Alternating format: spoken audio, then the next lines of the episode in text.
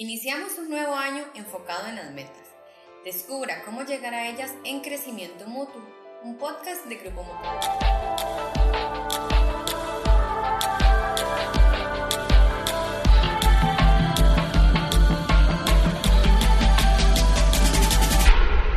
Feliz año nuevo, les saluda Catalina Chávez y como siempre estoy muy contenta de compartir con ustedes un podcast más de crecimiento mutuo. En esta ocasión les compartimos un tema especial para inicio de año, con la invitada perfecta para hablarnos sobre cómo llegar a la meta, la atleta costarricense de larga trayectoria Gabriela Traña. Un placer tenerte con nosotros, Gabriela, bienvenida. Muy feliz año nuevo, eh, un placer estar aquí con usted, Catalina, y compartir un poquito de mi experiencia de vida, que ojalá sea de provecho para, para todas las personas.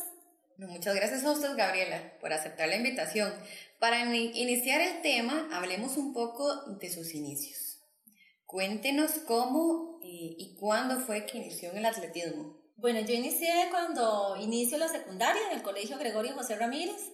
Eh, mi entrenador eh, actual era profesor de educación física en ese colegio y me invita a ser parte del equipo después de una prueba de, de 12 minutos, la famosa prueba Cooper en la cual pues fui la ganadora de mi grupo y eso pues eh, fue muy motivante y a la vez eh, me permitió pues iniciar a, representar mi colegio y luego pues ya después el cantón y luego el país. Gabriela, ¿y qué la motivó a tomar a usted la decisión de, de entrar de lleno en esto, en el atletismo y también de tener la determinación de asumir todo este reto, ¿verdad? Que, que enfrenta. Bueno, yo creo que lo principal eh, que me motivó fue el ambiente, ¿verdad? Las personas que, que yo encontré, digamos, en el deporte. Eh, muchas veces la gente se imagina que uno cuando practica el deporte a alto nivel o de forma competitiva, eh, de una vez ya tiene en su mente que quiere ir a ganar medallas y hacer marcas, pero yo tenía 13 años y más que, que, pensar en ganar una competencia, eh, lo, que, lo que me llamó la atención o lo que me hizo permanecer en el grupo como tal fue ese ambiente, digamos, social, esa parte de comunicarse con otros, de compartir con otros una misma pasión, eh, el sentirse bien, ¿verdad? Yo en algunos momentos de mi vida, pues por diferentes razones, he tenido que pausar un poquito de entrenamiento, faltar algunos días o demás y, esa sensación de, dificultad para respirar o cansarse demasiado al subir gradas, eh, creo que es lo que uno lo hace volver, porque el deporte genera una sensación de bienestar, eh, no solo físico, sino también emocional.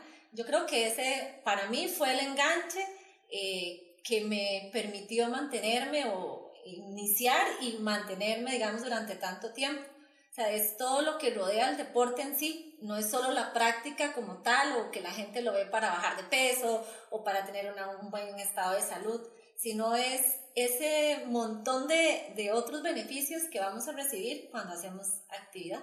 Bueno, eso que nos cuenta es muy importante porque es un tema integral, es un tema de bienestar y a nivel personal. Y me gustaría preguntarle, Gabriela, además de nivel físico, ¿verdad? Toda la preparación que lleva, ¿Cómo hace esa preparación emocional antes de una competencia? Bueno, antes de una competencia, eh, eh, ya digamos, tal vez la parte física ya está hecha y en muchas ocasiones lo que se habla es que en la parte, el día de la competencia, la parte emocional puede representar hasta un 70% del, del, rendimiento, digamos, que uno tiene. Entonces, esa parte emocional eh, está basada un poco en la confianza, ¿verdad? Que genera el entrenamiento, todos esos detalles de entrenamiento, alimentación, eh, planificación, ¿verdad? De, del trabajo que se hizo. Y la otra parte es eh, esa proyección, o sea, uno tiene que visualizarse antes de cada competencia en diferentes escenarios. Eh, se tiene que visualizar ganando, se tiene que visualizar de tú a tú con su rival, se tiene que visualizar atrás, digamos en atletismo siempre hablamos adelante, atrás o ganando o, un poquito rezagado, eh, e inclusive imaginar cómo me voy a sentir en cada escenario y cómo lo voy a enfrentar, porque al final, si bien es cierto, claro, todos queremos ganar, eh, el ganar la competencia o el llegar de primero a la competencia no, no es solo el, el beneficio, el beneficio es todo el proceso que hacemos Entonces, cuando entendemos que el deporte o la competencia es solo un elemento de todo el proceso de nuestra vida, creo que disfrutamos el deporte desde otra perspectiva. Gabriela, y cuéntenos, ¿cuáles han sido los mayores desafíos a los que se ha enfrentado?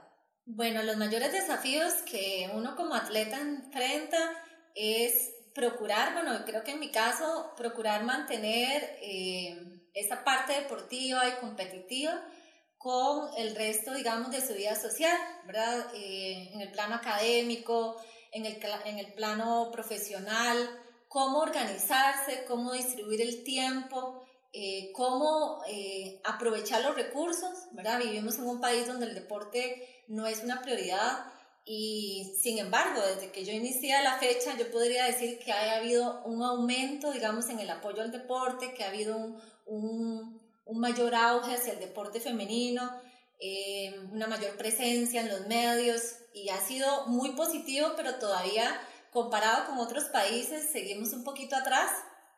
Entonces hay desafíos de todo tipo, de tiempo por el tema, digamos, de, de, disponibilidad para poder entrenar y poder estudiar y poder cumplir en un rol familiar, que ya sea que sos adolescente, adulto o ya, en mi caso no tengo hijos, pero digamos las, hay muchísimas atletas que están casadas, que tienen hijos y que además eh, de repente también trabajan.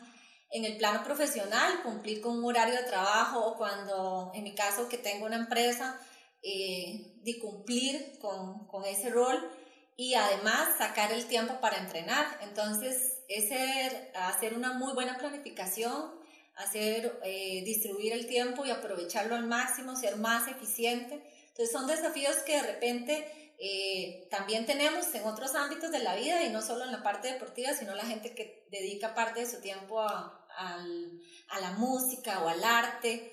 Entonces, eh, creo que es algo muy, muy normal para todas las personas, pero que lograr eh, esas metas deportivas se vuelven de verdad eh, un trabajo arduo y de mucha voluntad. Bueno, muy interesante, Gabriela, todo el tema que, que nos cuenta de su experiencia y aprovechemos eso para este inicio de año. ¿Qué podría usted recomendarle a todas las personas que nos están escuchando, que tienen diferentes metas personales, profesionales, a nivel de deporte?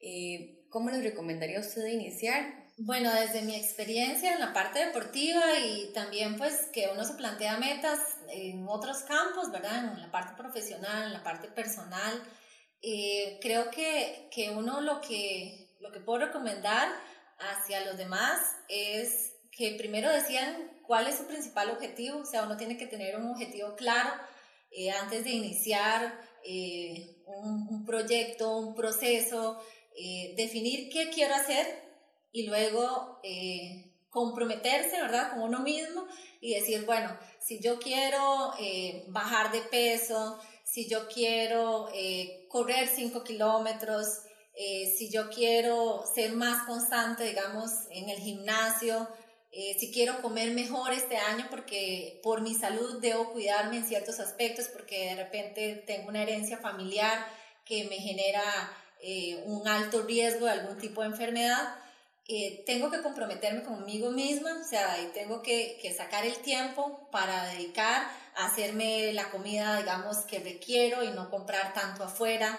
Tengo que sacar el tiempo para ir a hacer el ejercicio que, se me pide o que necesito un mínimo, ¿verdad? Según establece hasta la Organización Mundial de la Salud, que un día estábamos viendo y, y es 300 minutos a la semana, eso son 5 horas a la semana y, muy pocas personas en Costa Rica lo sacan, eh, sacan ese tiempo para dedicárselo a sí mismos. Eh, la gente siempre se queja que no hay tiempo, pero también es que muchas veces no lo aprovechamos en las cosas que necesitamos. Necesitamos también tener mucha voluntad. Hay días que va a estar frío, hay días que va a estar muy caliente, hay días que vamos a estar cansados, pero eh, cuando uno tiene definido el objetivo, cuando uno tiene definida esa meta, eh, tiene que esforzarse y tiene claridad en que cada paso que da es un elemento, es como un granito de arena que forma toda esa, esa montaña, por así decirlo. Entonces es plantearse el objetivo, tener el compromiso con uno mismo, sacar esa, esas fuerzas o tener esa voluntad para irlo haciendo y saber que es un trabajo fuerte, o sea, que es de todos los días, por simple que parezca para algunos, es, es duro, es complejo, hay momentos en los que no vamos a tener ganas, pero que tenemos que sacar esa fortaleza de donde no haya a veces y disfrutarlo. Creo que eh, cuando nos planteamos el objetivo tenemos que pensar en cómo hacer también ese proceso y si queremos tener una mejor salud, si queremos tener un mejor peso, si queremos hacer algo a nivel deportivo, correr, cruzar una meta en una distancia determinada, eh, tenemos que pensar en cómo voy a vivir ese proceso y disfrutarlo todos los días, porque esa es la clave, digamos, del éxito para mí. O sea, creo que cuando disfrutamos lo que hacemos, eh, realmente se vive más intensamente y logramos con mucha mayor eficiencia, digamos, o eficacia el, el objetivo planteado. Bueno, Gabriela, ya yo estoy motivada para empezar este año con todas las ganas y, y, definir objetivos bien claros para lograr esas metas. Gabriela, usted antes nos comentó que usted tiene una empresa. Cuente un poquito también de ese proceso, ¿verdad? Que, que puede eh, ayudarle también a otras personas que quizás quieren iniciar uno.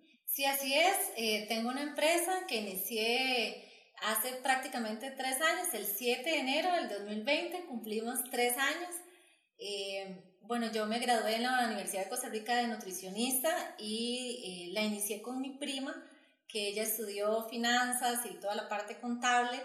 Eh, desde muy pequeñas queríamos formar algo, no sabíamos qué, qué negocio y decidimos iniciar con un gimnasio y nutrición. Prácticamente ese fue el arranque. Eh, luego ya eh, se nos unió eh, mi hermana que estudió fisioterapia y entonces tenemos como esas tres especialidades aunado a lo de atletismo, que es un equipo de atletismo. Entonces, esas cuatro áreas son en las que nos hemos enfocado. ha sido una de las cosas más, un reto, ¿verdad? De, de las cosas más duras que yo he hecho en mi vida, porque aunque uno tiene la experiencia en el deporte, aunque uno de repente se imagina la gente que y que tiene como el conocimiento, ¿verdad? Eh, y la publicidad de repente o el nombre como para, para que la gente vaya, pues ese es como el enganche. Pero el trabajar día a día es el, los imprevistos que salen, eh, uno no se imagina y escuchaba a un, a un pensador japonés que, que decía que en América Latina las personas quieren iniciar un negocio y al año ya recoger su fruto, ¿verdad? Y lo comparaba como, como una persona a lo largo de su vida, eh, cuando es que realmente usted, digamos, como ser humano, empieza a recoger frutos económicos, digámoslo así. Cuando usted nace, de cero a un año, todo es inversión. Sus papás lo bañan, lo visten, le dan comida. Y así va comparando a los tres años, a los cinco años. Entonces él llega al comentario que a los 10 años todavía es un niño. O sea, entonces una empresa a los 10 años todavía no podría ser una empresa donde fluya eh, el dinero por doquier. Y, compara que, digamos, a los 20, 25 años es cuando es una empresa consolidada. Entonces, eh, ese comentario me hizo eh, caer en cuenta que es un proceso muy largo, muy duro, y el otro día escuchaba unas estadísticas de que el 30% de las empresas sobreviven a los tres años de formación. Entonces, bueno, ya pasé esa primera prueba eh, y es muy, muy complicado por, por, todo lo que ocurre alrededor de temas que no podemos controlar. Eh, de la parte económica, de la inversión extranjera, de que los clientes quieran o no quieran ir, de que alguna promoción sea efectiva o no, del personal con el equipo de trabajo que sea lo eficiente y que compagine con la filosofía que tiene uno como empresa. Entonces es un sinfín de elementos que no podemos controlar y que básicamente es poner todo en las manos de Dios y trabajar muy duro. O sea, nosotros abrimos esa empresa y nosotros limpiábamos los baños, los pisos, los espejos, atendíamos el teléfono, recibíamos a la gente. Eh, en algunos momentos eh, yo tenía que hacer de instructora. Eh, luego atender en nutrición y abríamos de, abrimos de 5 de la mañana a 9 de la noche y los primeros meses estábamos esas horas, 16, 17 horas ahí constantemente trabajando. Pero bueno, yo creo que yo tengo esa, esa herencia de mis papás, o sea, nos, siempre el ejemplo que, que nos han dado es que a través del trabajo se logra eh, lo que desee, del trabajo, de la constancia y de la honradez son valores que tienen que, tienen que permanecer siempre, digamos, en, en cada cosa que uno hace. Y bueno, creo que esa, ese, ese ejemplo y esa experiencia de vida de mi familia es lo que me ha permitido pues eh, ir llevando este proceso de, de, la parte empresarial que yo diría sin, sin temor a equivocarme que es mucho más duro que correr todas las maratones que he corrido porque eh, es algo que no depende solo de vos, sino que tenés que tener la capacidad para eh, causar y llevar y transmitir lo que vos querés hacia los demás y, digamos, engancharlos en, en la misma filosofía. Bueno, muchas gracias Gabriela por compartir su historia con nosotros y sobre todo por inspirar a tanta gente a pasar la meta este nuevo año. Esperamos que este mensaje llegue a muchas personas, eso es lo importante, y que los ayude a enfocarse, a terminar con éxito las metas que se propongan en este inicio de año, porque al final la vida es eso, es como una carrera, ¿verdad? Si lo comparamos. Y los que cruzan la meta son los valientes y los que logran tener esa determinación. Entonces, muchas gracias de verdad por contarnos su experiencia. Bueno, muchísimas gracias por la invitación. De verdad, un gusto compartir un poquito de mi experiencia de vida y bueno, a mí me pueden contactar eh, en Traña Helton Sport. Nosotros estamos así tanto en Facebook como en Instagram. Eh, el teléfono es 24 31 10 10 y si no también nos pueden escribir al WhatsApp 8864-7999 o por correo electrónico tranagin.gmail.com. Gracias a todos por iniciar este 2020 con los podcasts de crecimiento mutuo.